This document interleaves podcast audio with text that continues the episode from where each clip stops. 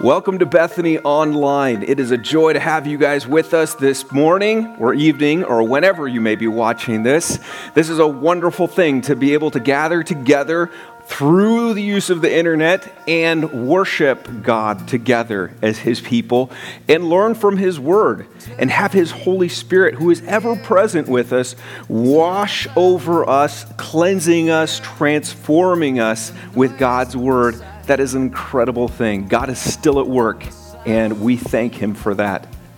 Word on the street is things might be changing again. Now, it's not exactly certain what that's going to look like, but I want to let you know that we're working hard and we're preparing for that great day when we're able to be back together in this room be praying for us as we think carefully through this. We, we want to make sure that we keep people as safe as possible, um, but not delay longer than we have to to get people back together in person as God's people worshiping Him. That's an exciting thing. So appreciate your prayers. If you haven't done so already, we want to encourage you connect with one of our life groups. It's so important that you have that personal connection with people through this time of social distancing. It is not good to be alone. It is not good to be isolated. When we are, our minds play tricks on us. The deceiver gets in there and leads us down paths we shouldn't go. so important that we're connected with other believers. So connect with a life group. You can do that through our website, bbfoc.org. Or if you're not inclined in that way, call our church office. We have office staff who would ha- be happy to help you get connected. Want to thank you, those of you who are giving. Boy, we are overwhelmed by the good gifts of God's people. You have blessed this church. You have helped sustain this church through this season. We just want to say thank you and encourage you. Continue to support the ministry that is ongoing here at Bethany. I think that's it. Let's waste no more time. Let's get started with our service. Let's get started worshiping God. Let's get started wor- learning from His truth. Would you pray with me? Lord, we thank you so much for being here with us.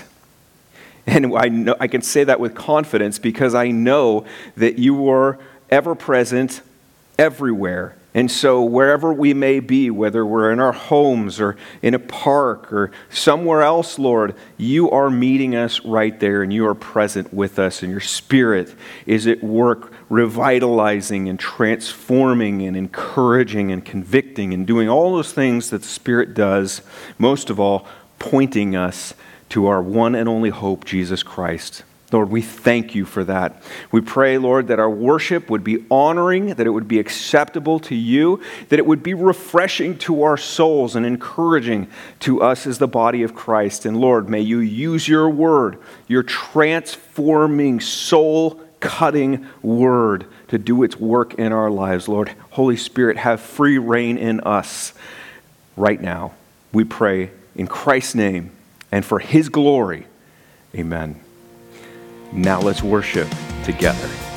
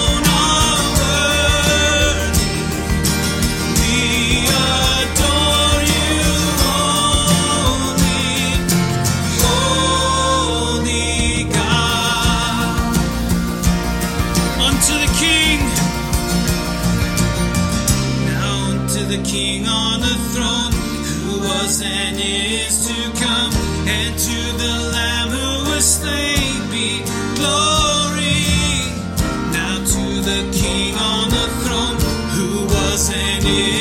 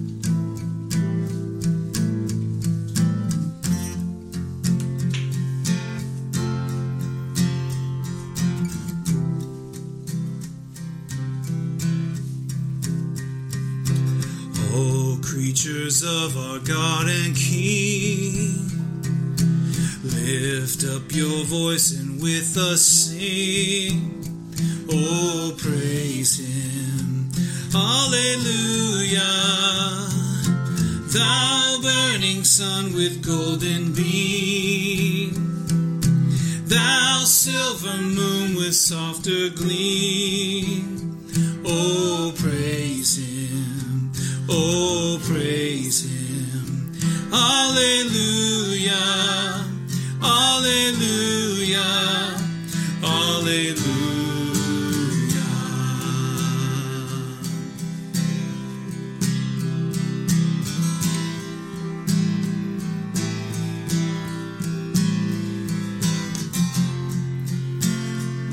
Things their Creator bless.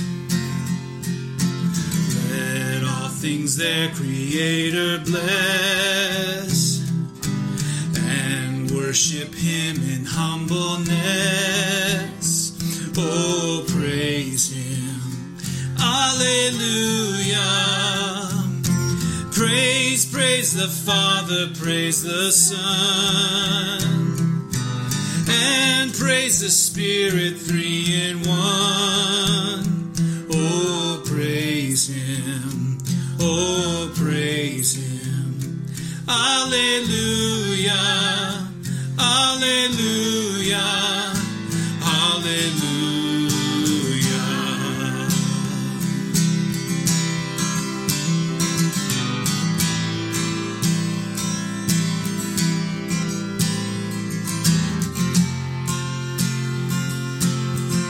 All the redeemed, all the redeemed washed by his blood.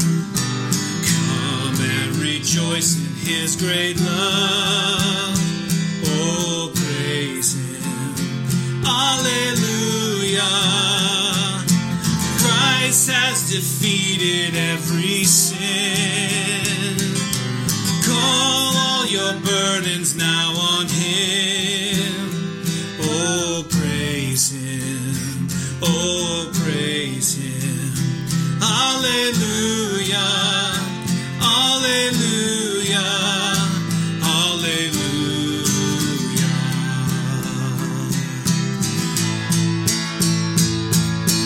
He shall return in power to reign. Heaven and earth will join to sing. Oh,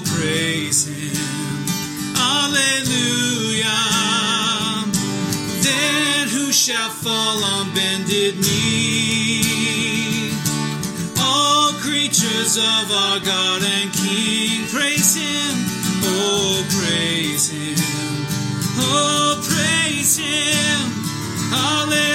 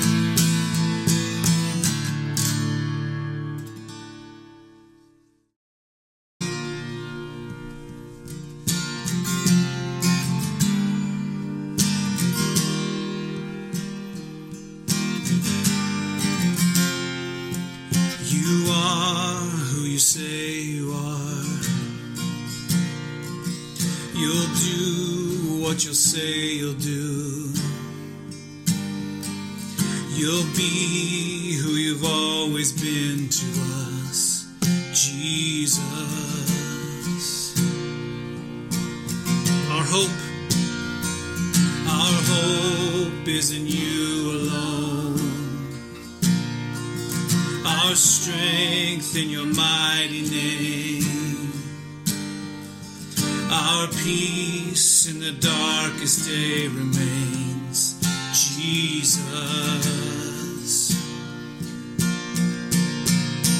This we know, we will see the enemy run. This we know, we will see the victory come. We hold ever made. Jesus, you are unfailing.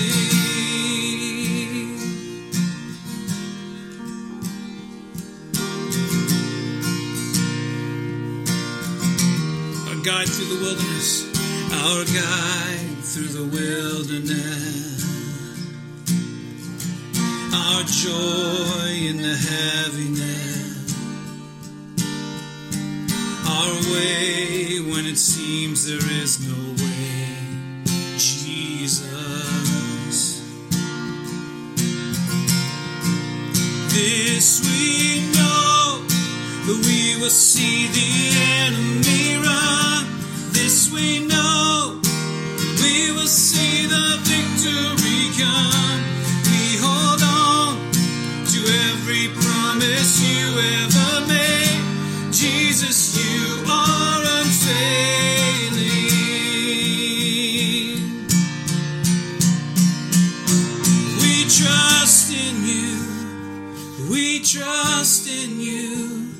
Your ways are higher than our own. We trust in you. We trust in you. And your ways are higher than our own. Jesus, we trust in you. We trust in you. And your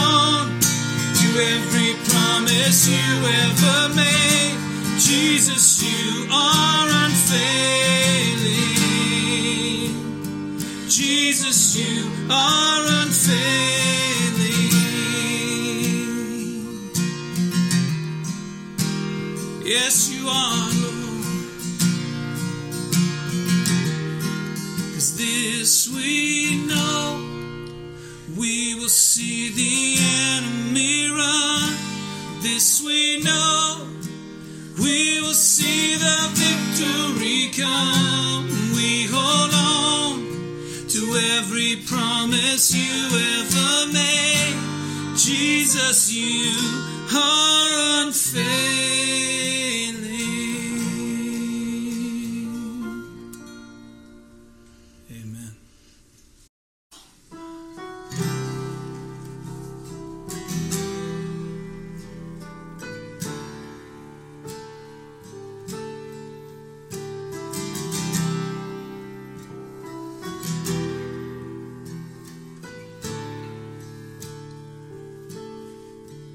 You give life, you are love, you bring light to the darkness, you give hope, you restore every heart that is broken.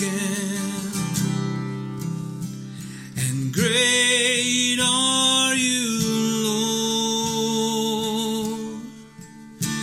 your breath in our lungs.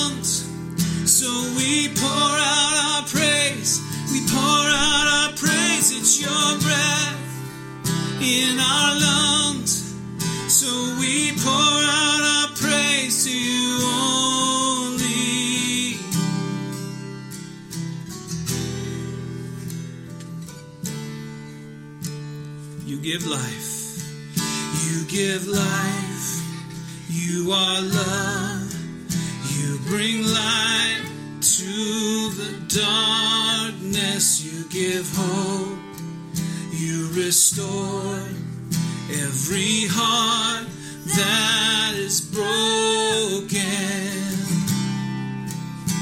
And great are you, Lord. It's your breath in our lungs. So we pour out our praise. We pour out our praise. It's your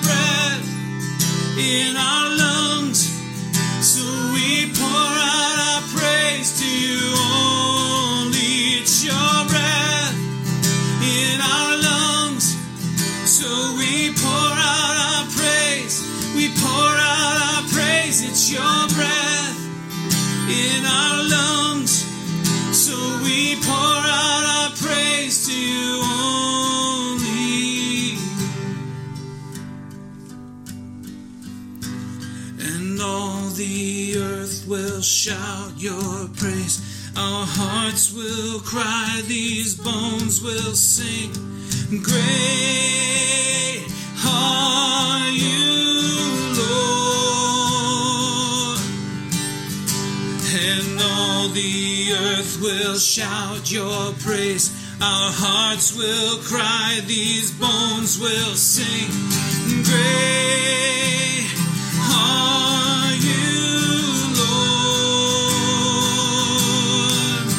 It's your breath in our lungs. So we pour out our praise. We pour out our praise. It's your breath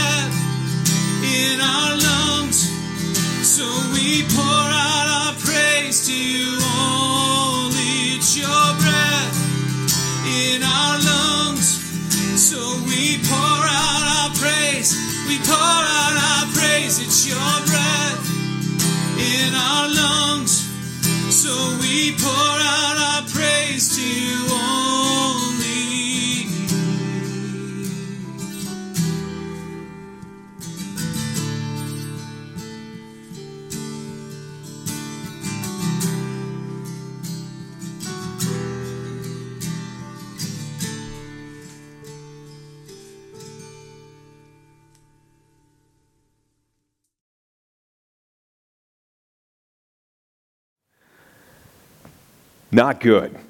Have you said those words? This is not good. Back in junior high, my dad and I I was in junior high, not my dad. Uh, we decided to build this scale model of a boat called PT 109. This was the famous patrol boat crewed by John F. Kennedy back in World War II. And we had like this 33 inch long model. I was really excited because we had a pool and we are going to dump this thing. And when it was all done and, and radio control it, it was going to be awesome. Everything went well up to a point but when we got to the, uh, the planking for the hull that was near the front of the ship, where, where it has to be bent to get to that, that meeting point in the middle, that's when things started to get hairy. They were these, I think they were mahogany strips about this long and about this wide, and you would need to soak these things in water and then glue, put glue on the, the framework and then clamp these things down just so, so that they would stay and be allowed to glue over, I don't know how long, glue and dry from the water that was in them. This was. Uh, this was a really difficult thing for us to do. But we got the first piece in place. And then we got the second, and then the third. And by about the fourth piece, we started noticing something just doesn't seem right. There were, there were gaps where there didn't seem like there should be gaps. And, and, and I think it was the fifth piece, which just did not seem to fit at all. And so we tried sanding to the point of that piece just becoming almost unrecognizable. We tried tweaking it just so, but, but the realization soon came to us that something was wrong, and I think it was because of a decision that we made, a piece that was put on back before that now impacted all the pieces that followed. And so we got frustrated, we got tired, and eventually we just were at the point where we decided, you know what, this thing's going up on the shelf, and we're moving on to something else. Have you ever had one of those moments where you took a hard look at your life and you weren't happy with what you saw. You, said, you just said, This isn't good.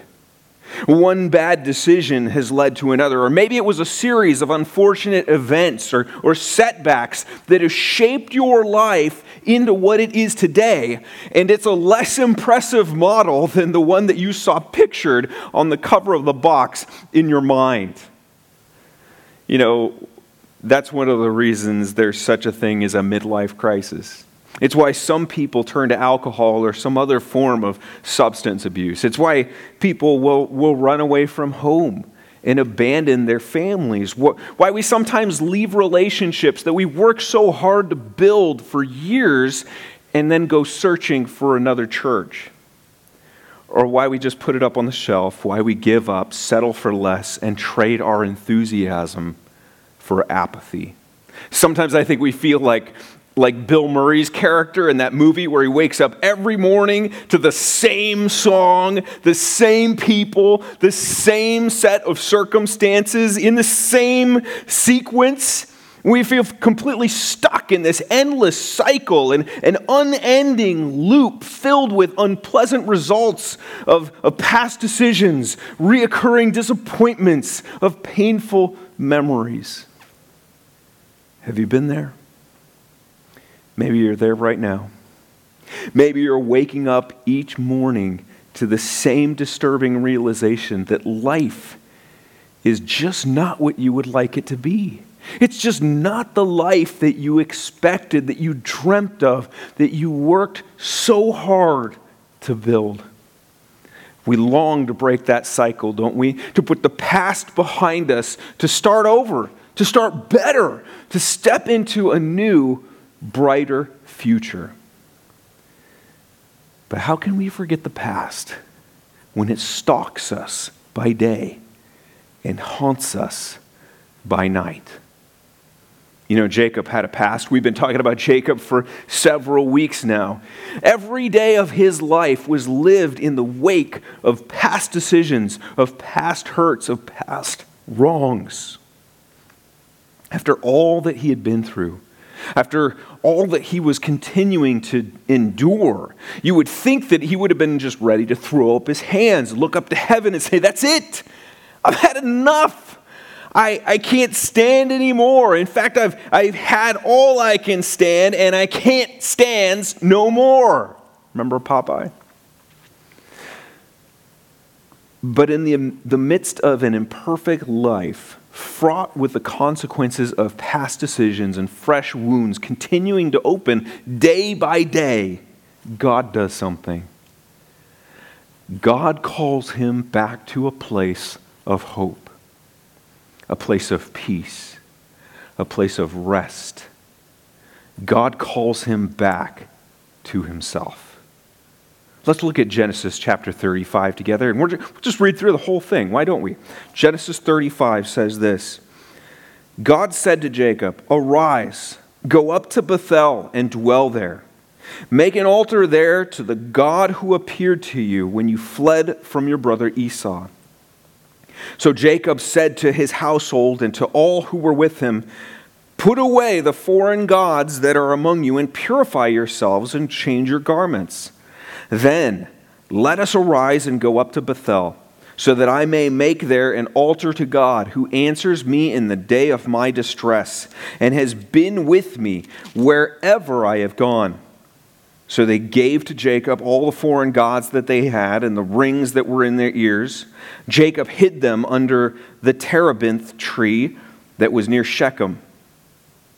And as they journeyed, a terror from God fell upon the cities that were around them, so that they did not pursue the sons of Jacob. And Jacob came to Luz, that is Bethel, which is in the land of Canaan, he and all the people who were with him.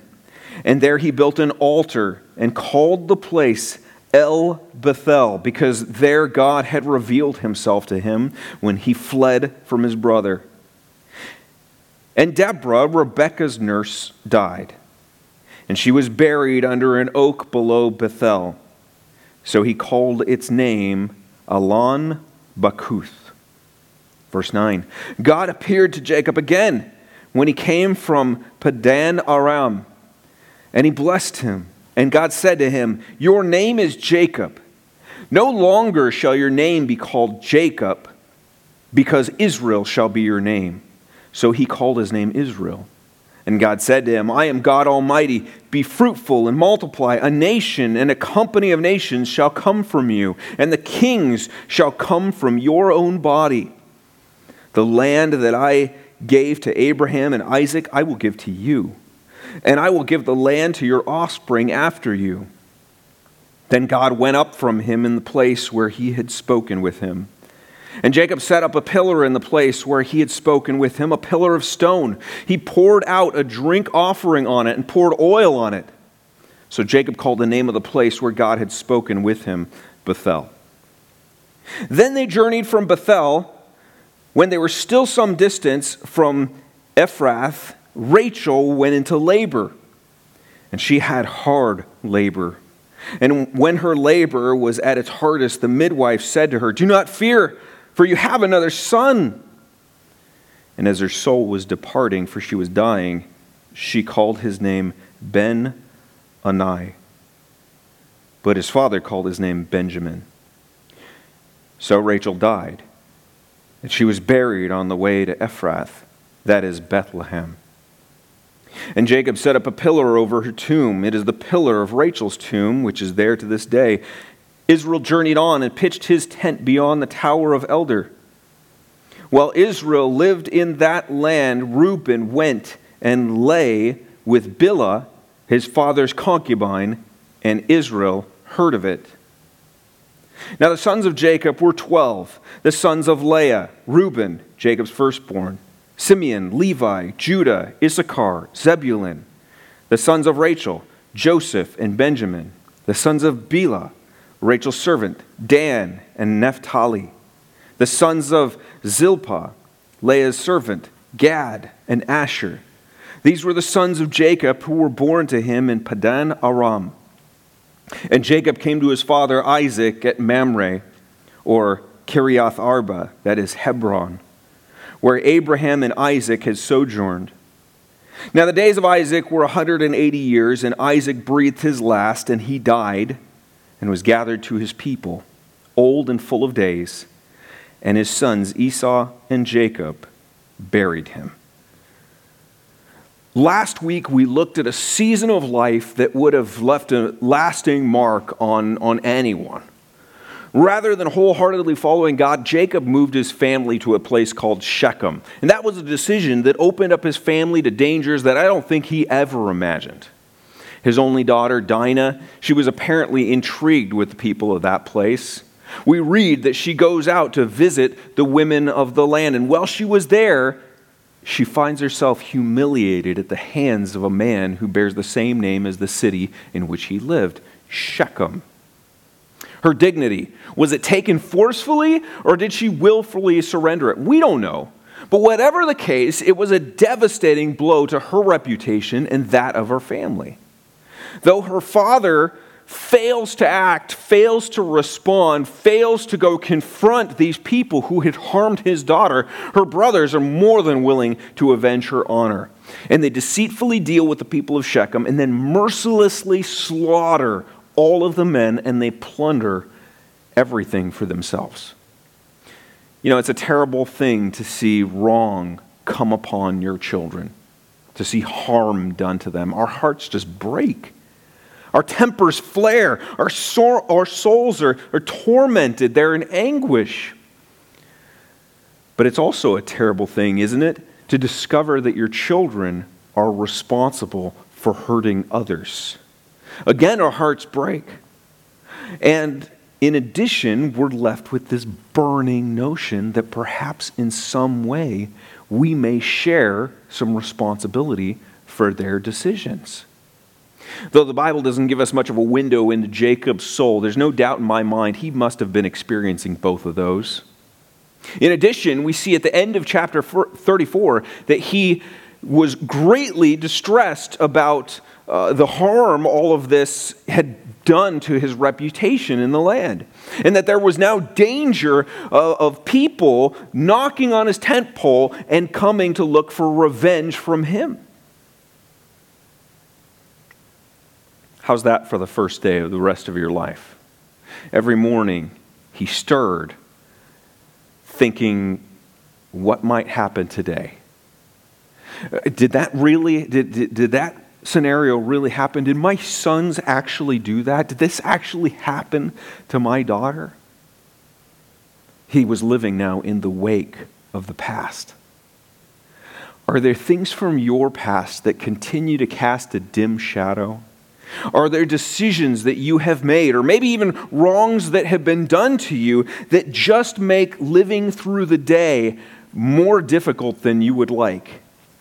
Is the messiness of your life, is it beginning to feel like it's just more than you can bear?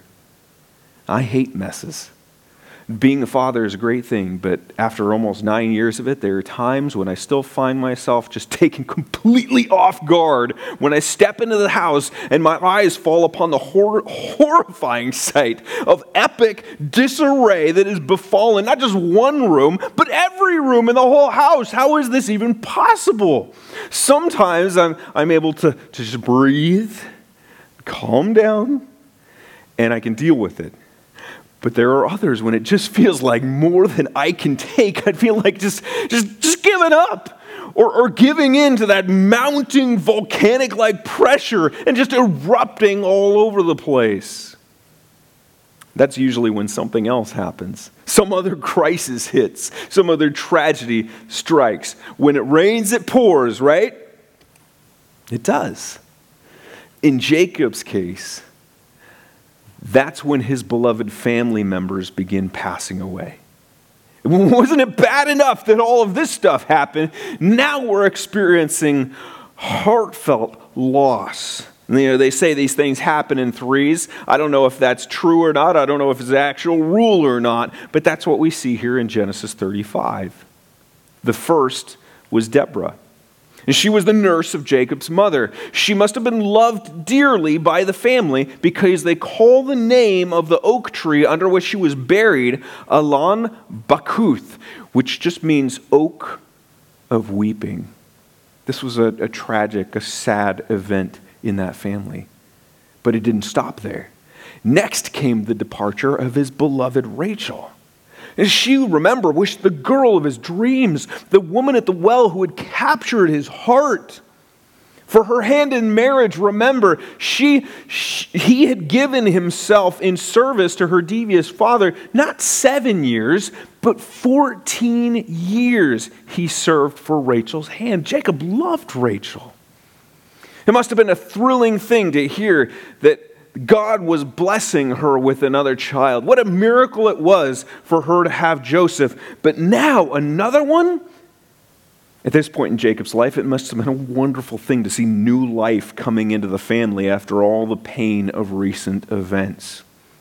And now that Jacob was moving his family on toward the place where he knew that God wanted him to go, tragedy must have been one of the last things on his mind.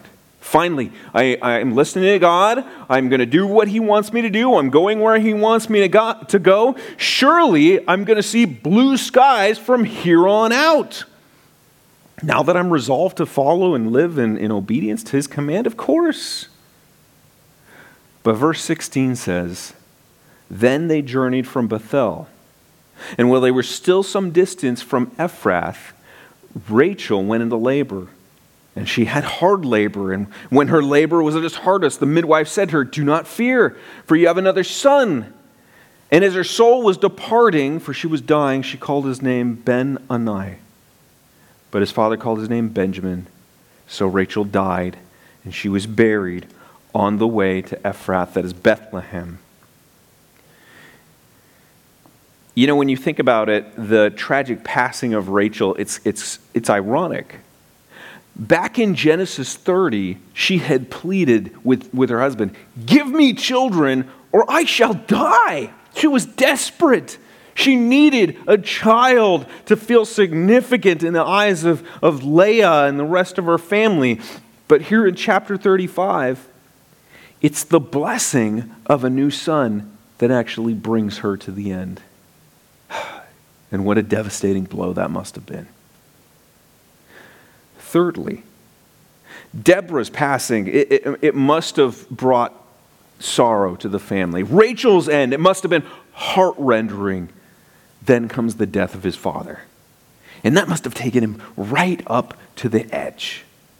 At the age of 100 and year, 180 years old, we read that Isaac breathed his last. Jacob and his brother, they, they buried him in the place where his mother and father, their, their grandfather, were laid to rest this journey through life that Jacob was on, it is not an easy one, is it? How many of you would, would love to trade lives with Jacob?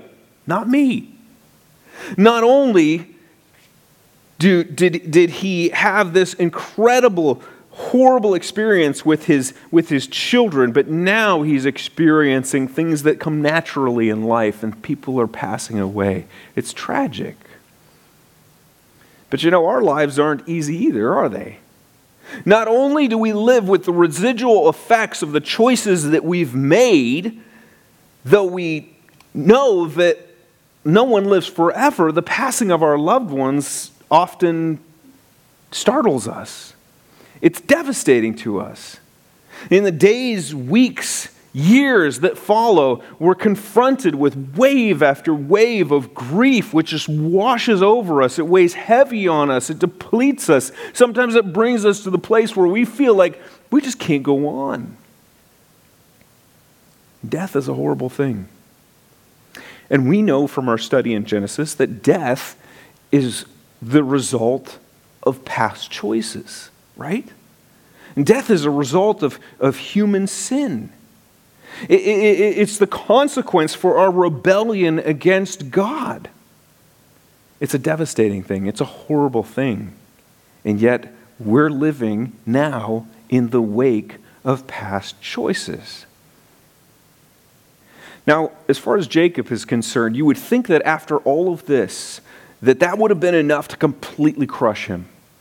None of us are strangers to life's sorrows, but this man, he seemed like it seemed like his life was just pummeling him.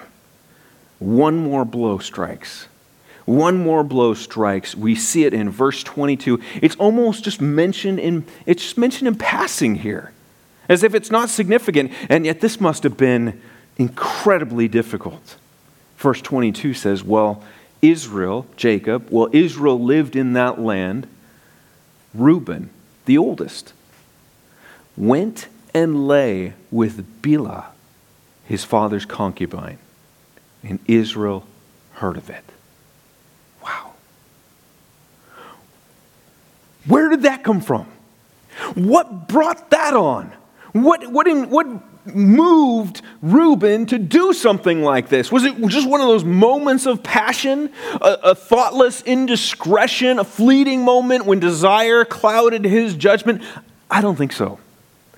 I think instead that this was an act of retaliation that was brought on by resentment. I think that after that, that, that being the oldest son and the son of an unloved mother of Leah, and I think that after seeing the way that his father loved Rachel and played favorites with her firstborn son Joseph, and then seeing the way that Benjamin, this, this new child, had stolen all of his attention, and I think that after having seen how dad didn't so much as lift a finger to avenge the honor of his sister, I think that Reuben was determined to stab his father in a way that really, really hurt. What's more, I think that this was Reuben's way of planting a stake in the ground and declaring his right to the family inheritance. One scholar notes that Near Eastern uh, custom, the Near Eastern custom uh, held that possession of the concubines of a man's father or vanquished enemies, that validated succession. And so this may have been a way where he said, you know what, I'm, I'm getting the inheritance here, and let me show you how I'm expecting it. Regardless of his reasons, Reuben's actions no doubt brought more sorrow upon his father. Jacob's family was an absolute mess. His life was a mess. The effects of, of human sin, they were, they were all over it. And the effects of his own poor decisions, they left their mark on each and every day. And Jacob had ample reason to look at his life and not be happy with what he saw, to just throw in the towel. And you know, it's in moments like that when we're tempted to give in to discouragement as well, aren't we? We're tempted to look for a way out, to cut and run, to press reset and start over or just give up entirely. Sometimes it just feels like the mess is too big. It's, it's too long. There's too much history. There's too much damage. There's too much hurt. But you know, even after all the hurt, all the missteps, all the damage that had been done, all the water that had passed under the proverbial bridge, God wasn't finished with Jacob. Amidst all of that, God calls Jacob back to the place where they had first met, back to Bethel, back to himself, back to purity, back to worship, back to walking each day faithfully in step with his plan. Let's look all the way back now to verse 1 and see what God says. He says to Jacob, Arise Go up to Bethel and dwell there. Make an altar there to the God who appeared to you when you fled from your brother Esau. You see, even after all that has happened, even after the mistakes that had been made, even after, even though Jacob's life was a life that was riddled with all kinds of bumps and bruises and, and, and soiled stains, God's grace was still there. It was just waiting to be poured out on him again and again and again. God promised Jacob back, to, back in chapter 8, 28. Remember this? He said, Behold, I am with you and will keep you wherever you go, and then will bring you back to this land, for I will not leave you until I have done what I promised to you. And God doesn't make promises that He can't keep or doesn't intend to fully deliver on. Has God made any promises to you? Has God broken into your life and revealed himself? Has He begun a work? Has He shown you His grace? You can be sure that He has not squelched on the deal. Yes, you've stumbled. Yes, you may have fallen. Yes, your life might be riddled with baggage and scars, just like Jacob's was. Maybe you look at your life and you just see a mess. You see a train wreck. You see a fixer upper that's now looking more like a total loss. But you know, His love, His care, and His desire to reclaim and restore you remain unchanged. Last week we looked to 1 John 1 9, and we noted that if we confess our sin, he is faithful and just and will forgive us and cleanse us from all unrighteousness. That's really good news. And one of the reasons for that is the implication that the value of your life is not dependent on a cumulative accounting of the good or the bad things that you have done, or the comparative size of the mess that you have made. No, the value of your life is based on Christ's perfection. The Bible calls that perfection, it calls it righteousness. Titus 3 5 tells us that He saved us not because of works done by us in righteousness, but according to his own mercy, by the washing of regeneration and renewal of the Holy Spirit, whom he poured out on us richly through Jesus Christ our Savior, so that being justified by his grace, we might become heirs according to the hope of eternal life. God's love for you and the rescue that He offers, that's not dependent on our righteousness. It's not dependent upon our perfection or our report card. No, it's because of God's mercy. It's because of God's kindness. It's because of His goodness that we're made right, that we are justified through Jesus and given an eternal place in His family. It's just incredible, isn't it? Romans 3:24 tells us that we are justified by his grace as a gift through the redemption that is in Christ Jesus, whom God put forward as a propitiation by his blood to be received by faith. This was to show God's righteousness, because in his divine forbearance he had passed over former sins. It was to show his righteousness at the present time so that he might be just and the justifier of the one who has faith in Jesus. You see, the basis for God's call that, that he uses to bring you back to himself, the basis for that is Christ's perfect sacrifice on the cross. And that puts on brilliant display his righteousness and His absolute perfection. It makes God look really, really good. Jacob was called back to Bethel. Not because God saw something good inside of him that made him worth saving. No, he simply did it because of his own goodness and his faithfulness to his promises. Jacob's redemption was the result of God's grace. I imagine as Jacob traveled with his family to Bethel, he did so with a heavy heart. How could it not be heavy? His life was no great prize to offer up to God. When he approached his, his brother Esau, he, he sent before Esau all of these magnificent gifts, fit for a king. But as he approached the place God had called him to Bethel, he approached with brokenness, with shame a family that was divided, children that were a wreck. All he had to offer God was a mess. And yet, God called. You know, it's diff- no different than the way that God calls you and I. It's no different. Jesus said in Matthew 11 28, Come to me, all who labor and are heavy laden and I will give you rest. Take my yoke upon you and learn from me, for I am gentle and lowly in heart, and you will find rest for your souls. For my yoke is easy and my burden is light. Are you weak? Is your heart weighed down by the sorrows of life? Maybe you come racked with guilt.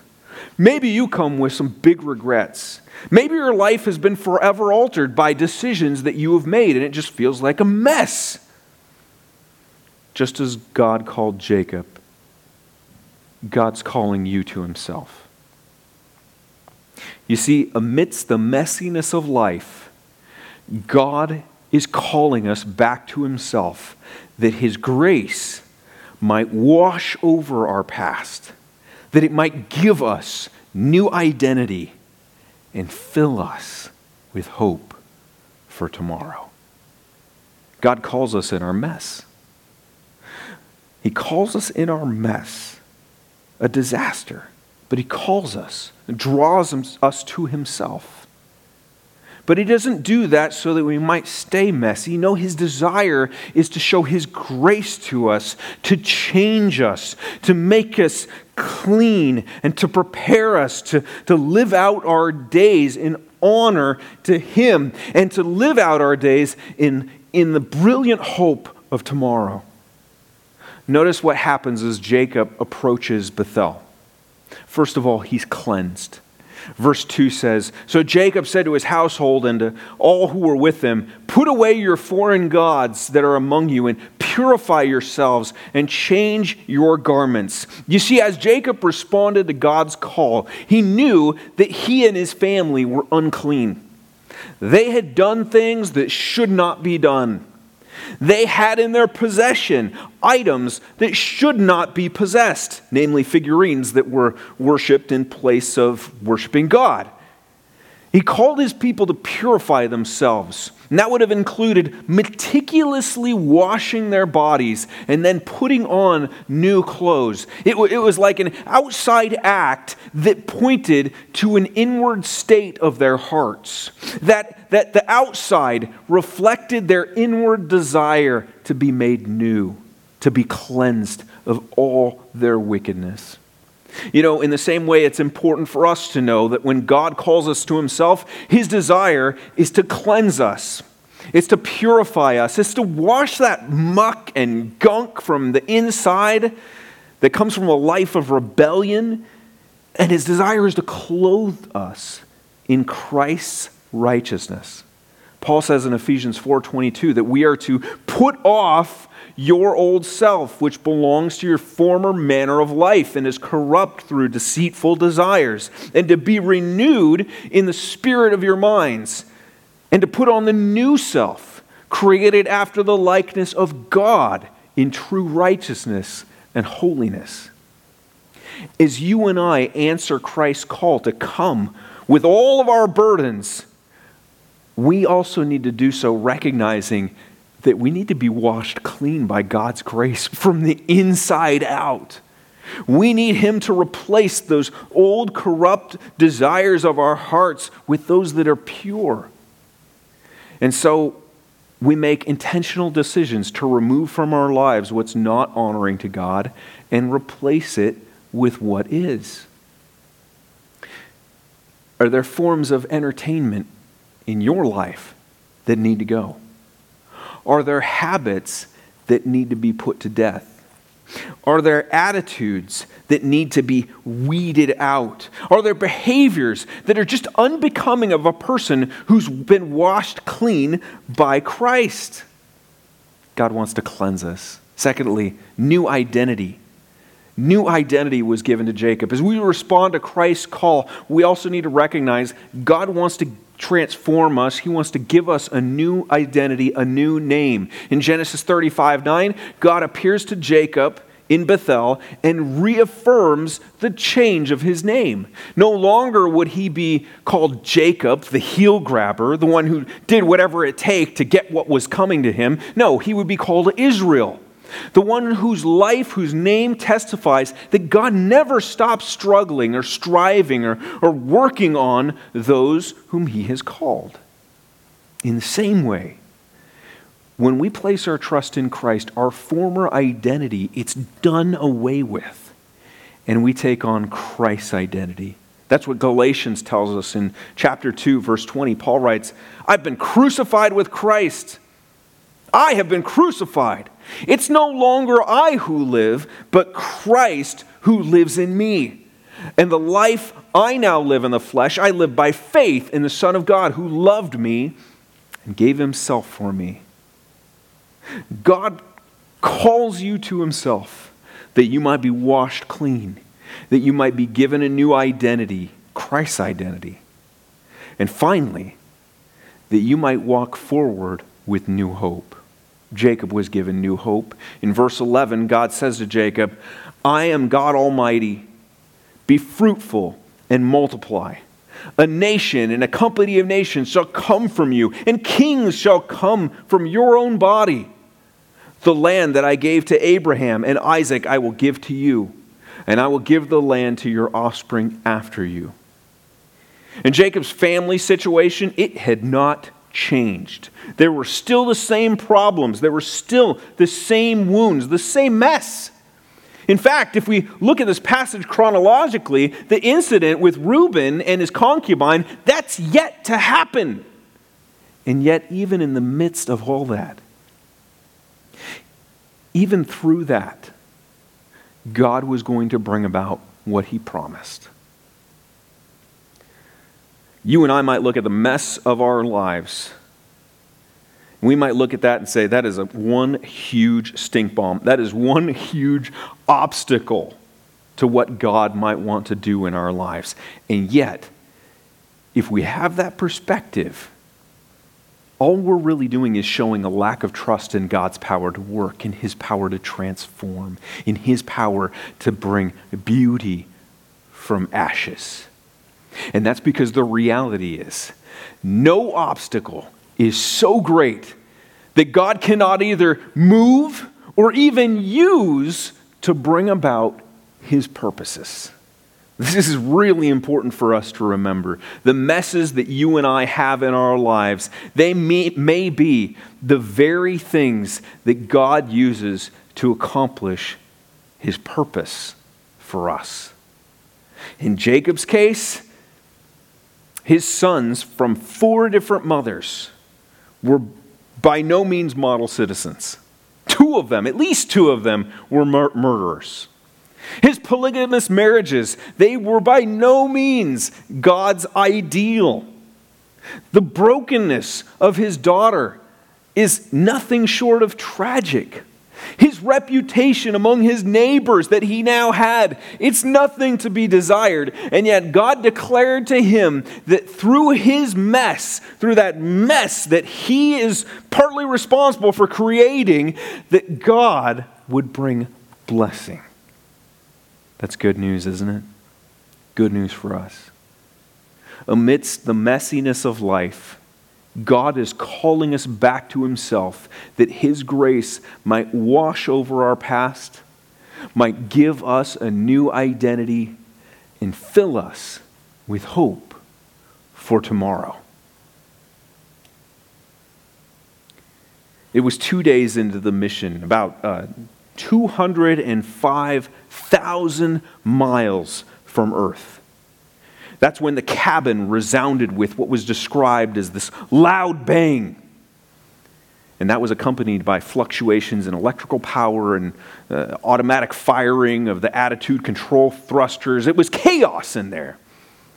And that's when those fateful words of Jim Lovell were sent hurling back to earth Houston, we have had a problem. If you're familiar with the events of Apollo 13, you know that things go from bad to worse. Just about every conceivable thing that could go wrong did go wrong. And the situation was desperate. The mission was the mission they intended to initially accomplish. That was a failure. This was a mess of epic proportions. And sometimes life feels just like that. Sometimes we take a hard look at our lives and we're not happy with what we see. But the good news of Genesis 35 is that in the midst of the messiness we experience and that we're responsible for in our lives, God is calling us back to Himself. He's calling us back to Himself that His grace might wash over our past, give us new identity, fill us with that hope that we need for tomorrow. Have you responded to that call? I encourage you to respond today. Confess your sin to Him. Trust in Jesus that He took your sin upon Himself at the cross and there He paid for it in full that you were now forgiven and that He has washed you clean and is making you a new person with a new identity. And not only that, but that He is giving you a hope and a future. That this life is not the end, but you have eternity in paradise to look forward to. Would you respond to His call? And if you have already responded to His call, are you continuing to trust? Are you continuing to listen, to obey, as you continue to walk through a life that is filled with scars and sufferings? Are you continually being washed by Christ? Continually holding on to your new identity in Him?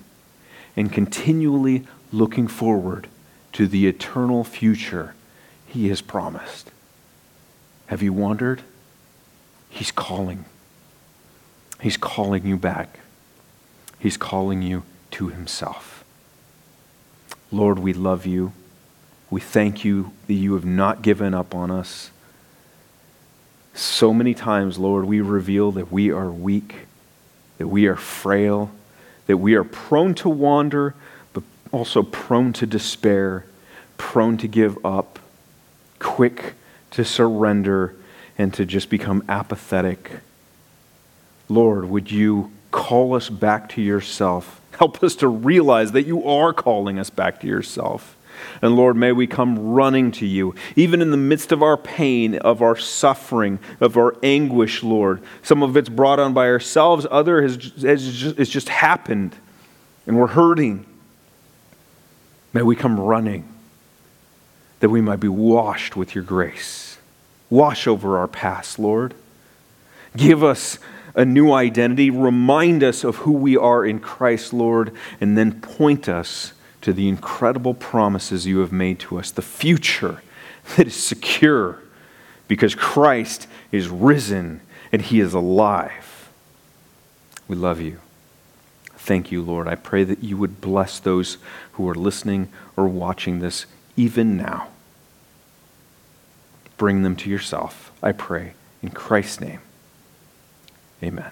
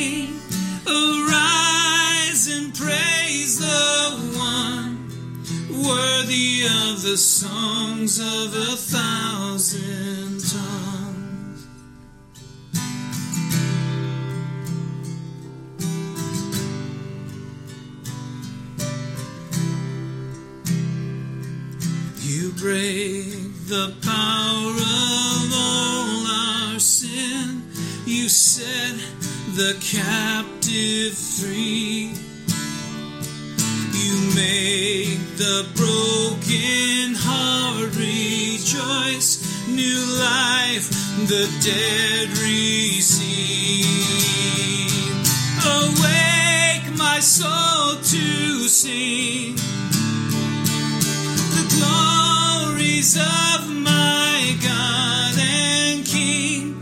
Arise and praise the one worthy of the songs of a thousand tongues. Forever you are. Forever.